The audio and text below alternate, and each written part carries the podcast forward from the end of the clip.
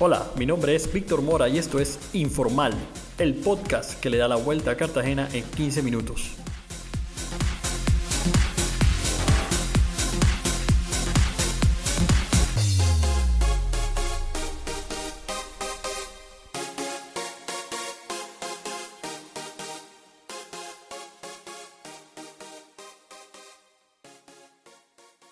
La noticia más importante de esta semana es sin duda la renuncia de Manolo Duque como alcalde de Cartagena. El lunes publicamos en exclusiva la carta de renuncia del mandatario, quien se encuentra detenido en una cárcel de Sabana Larga por presuntos delitos en la elección de Nubia Fontalvo. Manolo reitera que su voluntad seguirá siendo servir a Cartagena. Agrega en esta carta que esa noble tarea y misión ha tropezado con múltiples dificultades. Más adelante el alcalde reconoce que las dificultades que enfrenta como persona natural no pueden generarle un trastorno de gobernabilidad a la ciudad.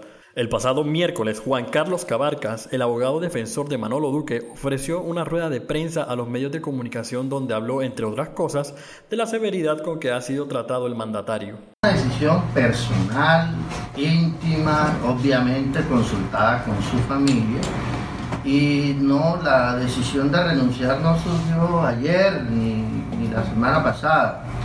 Eh, la decisión de renunciar de, la alcaldía, eh, él la venía considerando desde el mismo momento en que eh, se sentó en el banquillo de los acusados. Ustedes entienden que ese es un momento dramático y bastante complicado. Y bueno, posteriormente a la imposición de la medida de aseguramiento, el doctor Manuel Vicente me comentaba, y eso tuvo oportunidad de hablarlo con algunos de ustedes, él decía que cómo era él merecedor de una medida tan severa, tan drástica, cuando eh, en su contra no se presentó un solo audio, una sola escucha en donde él apareciera eh, dando mensajes delictivos ni dando instrucciones delictivas. De hecho, ustedes con toda la publicidad que se le ha dado a este proceso, no conocen un audio en donde el doctor Manuel Vicente esté haciendo alguna componenda delictiva. El abogado también desmintió que exista una relación entre la renuncia y la prórroga que se emitió en el proceso. El próximo 30 de noviembre será la audiencia de apelación presentada por la defensa de Manolo. Cabarcas afirmó a los medios que el alcalde no piensa asistir a dicha audiencia.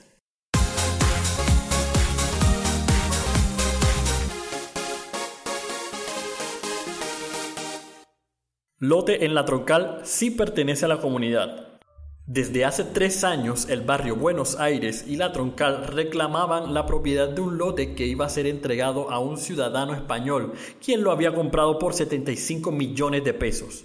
Esta semana un fallo a favor de dichos barrios determinó que, en efecto, pertenece a la comunidad, por lo que se ordenó inscribir la matrícula inmobiliaria correspondiente a nombre de las comunidades aludidas por lo que el espacio en polémica es una zona verde comunal que desde 1982 había sido cedida a estos barrios por el constructor Héctor García Romero, quien erigió la urbanización La Troncal. El alcalde encargado Sergio Londoño celebró la decisión. Cuando la comunidad y la alcaldía trabajan de la mano, logran grandes resultados. Una muestra de ello es lo que está sucediendo hoy con el Parque de la Troncal. Gracias a la intervención rápida de la comunidad y a una acción coordinada entre el gobierno local y el gobierno nacional con la Superintendencia de Notariado y Registro, logramos que lo que estaba sucediendo en el Parque de la Troncal no escalara mayores y que además un predio que era históricamente de la comunidad permaneciera de la comunidad. Muchísimas gracias a todos los habitantes de la Troncal, a todos los habitantes de Cartagena que apoyaron esta lucha, a las autoridades de control y sobre todo a los funcionarios de la alcaldía que han hecho que esto sea posible. Nos propusimos trabajar juntos, unidos por el Parque de la Troncal y lo sacamos adelante. Cuando los cartageneros trabajamos de forma unida, nada nos queda grande. Ahora trabajemos todos los días por Cartagena. Si trabajamos con autoridad, con orden, con transparencia y con austeridad, sacaremos adelante nuestra ciudad que tanto nos necesita.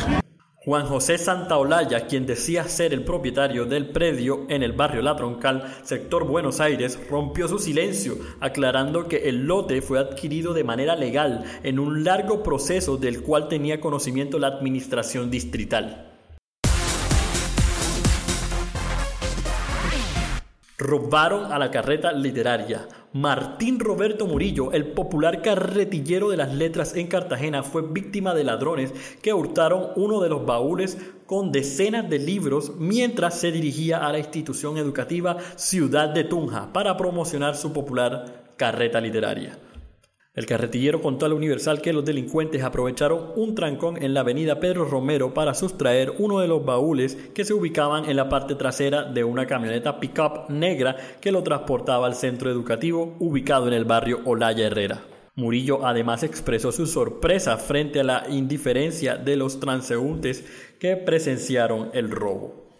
Mientras los ladrones cargaban la caja, ninguno de los carros pitó ni nada. Somos socialmente indiferentes cuando vemos que a alguien le van a hacer algo, dijo Murillo en entrevista con el Universal. A través de un video en redes sociales, Murillo hizo la denuncia del hecho. Muy acuicioso, muy tempranero, muy mañanero, se me robaron uno de los baúles de la carreta literaria. Pero que les sirva para algo, porque lo que llevan es conocimiento. Pensaron que llevaban un gran botín y se lo, en un trancón se la bajaron, se la robaron. Y bueno, esa es la ciudad que tenemos. Así que pongo esta denuncia y esta queja públicamente porque venía a hacer lo que hago normalmente, un taller de promoción de lectura para unos estudiantes y se llevaron una de las cajas con 180 libros. Así que, ojo policía.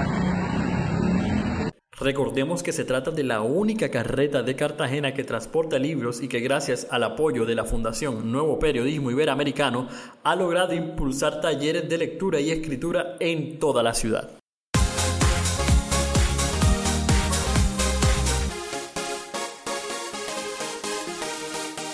El pasaje de la ruta a Boca Grande aumentará 900 pesos en Trascaribe durante horario extendido. El Sistema Integrado de Transporte Masivo pondrá a mediados de noviembre un piloto con la ampliación del horario nocturno de la ruta T103 Boca Grande para atender la demanda de quienes trabajan en el sector turístico, comercial y residencial de esta zona de la ciudad. Es importante aclarar que la tarifa de esta ruta seguirá costando 2.100 pesos en su horario habitual de las 5 y media de la mañana hasta las 9 y media de la noche. Solo habrá un incremento para quienes se movilicen en el sistema después del periodo ordinario de servicio, es decir, que después de las nueve y media de la noche el costo de la tarifa será de tres mil pesos.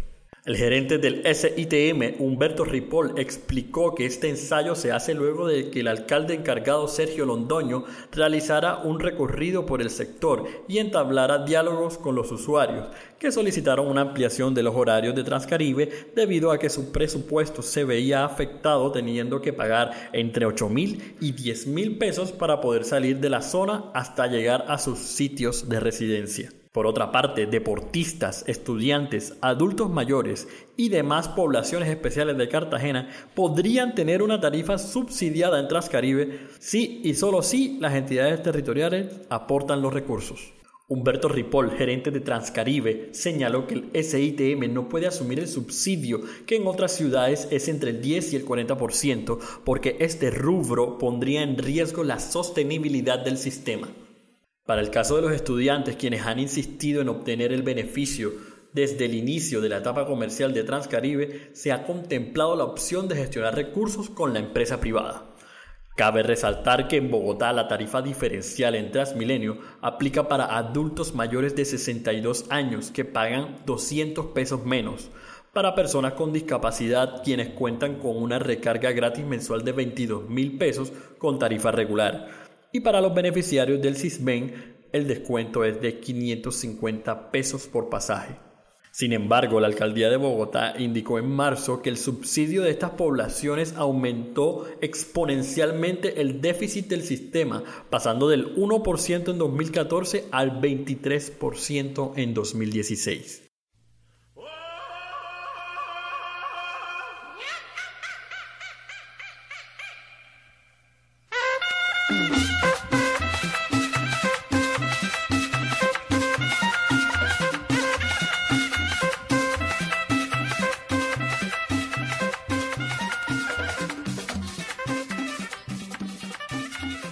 Comienzan las fiestas de noviembre en Cartagena.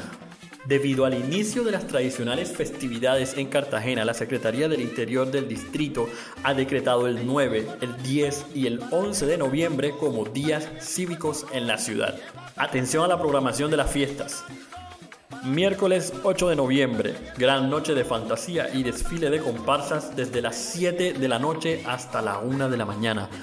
El recorrido se inicia en las bóvedas y termina en la Plaza de la Aduana. Jueves 9 de noviembre, desfile en traje de baño del Reinado de la Independencia 2017, desde las 4 de la tarde hasta las 8 de la noche, en el complejo acuático. Viernes 10 de noviembre, Marcha de la Independencia y las Diversidades, desde las 8 pm hasta las 12 de la medianoche. El recorrido saldrá de la Tenaza y rematará en la Plaza del Joe Arroyo. Sábado 11 de noviembre, la gran batalla de flores, el gran desfile de las fiestas de independencia de Cartagena de Indias, desde las 2 de la tarde hasta las 7 de la noche.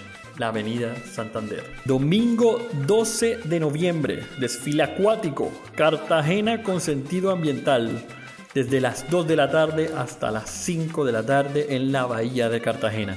Lunes 13 de noviembre, elección y coronación de la Reina de la Independencia 2017. La velada será desde las 5 de la tarde hasta las 11 de la noche en el estadio de softball de Chiquinquirá.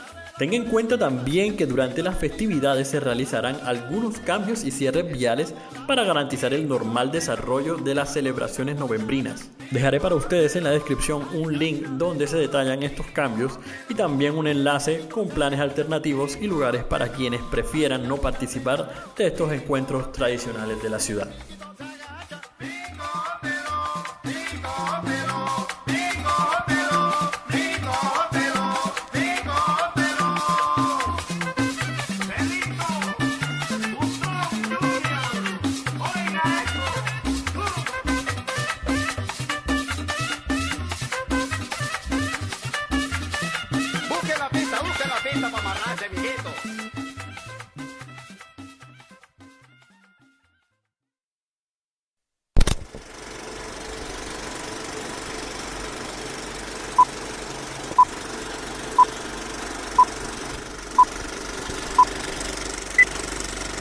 Bueno, y finalmente les tengo los estrenos de cine de esta semana en Cartagena. Para los niños se estrenó la película animada El Hijo de Pie Grande en todos los cines de la ciudad. También tenemos para los amantes del cine alternativo el estreno de La Odisea, solo disponible en el Cine Colombia de Plaza Boca Grande. Y para los fanáticos de la ciencia ficción se estrenó Línea Mortal al Límite, disponible en Caribe Plaza, Centro Comercial San Fernando, Centro Comercial Nao y La Plazuela. El cine colombiano también tiene su estreno esta semana con la segunda entrega de la gente Ñero Ñero 7, de la mano con el popular humorista Hassan, interpretando su famoso personaje Rogelio Pataquiva. El filme está disponible en todos los cines de la ciudad, salvo en Plaza Boca Grande. Este año regresa el mejor agente secreto.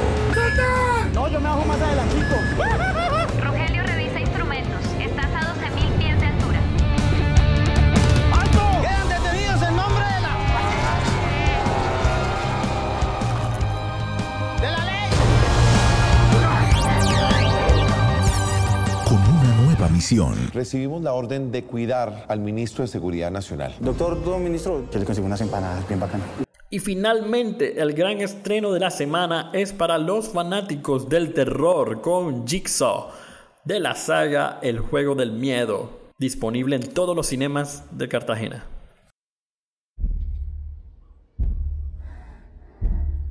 El juego es sencillo. Están los mejores. ¿Quieres misericordia? Sigue las reglas.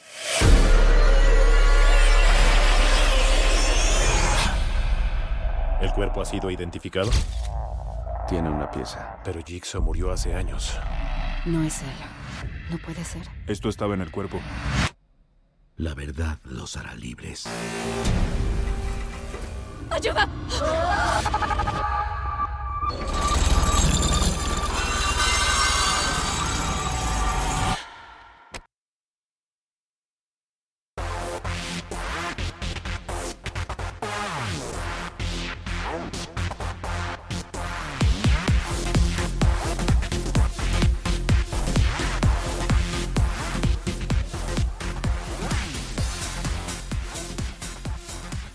Y bueno, eso ha sido todo por esta semana en Informal. Los esperamos en una próxima entrega para informarles sobre las noticias más importantes de la ciudad. No se olviden de visitar nuestra página web www.eluniversal.com.co para enterarse de todas las noticias de Cartagena y el mundo.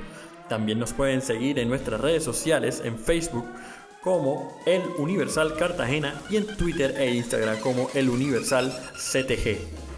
Tampoco olviden suscribirse a nuestro canal en YouTube para que no se pierdan de ningún episodio de nuestro segmento de opinión en video de frente. Les habló Víctor Mora y nos vemos la próxima semana.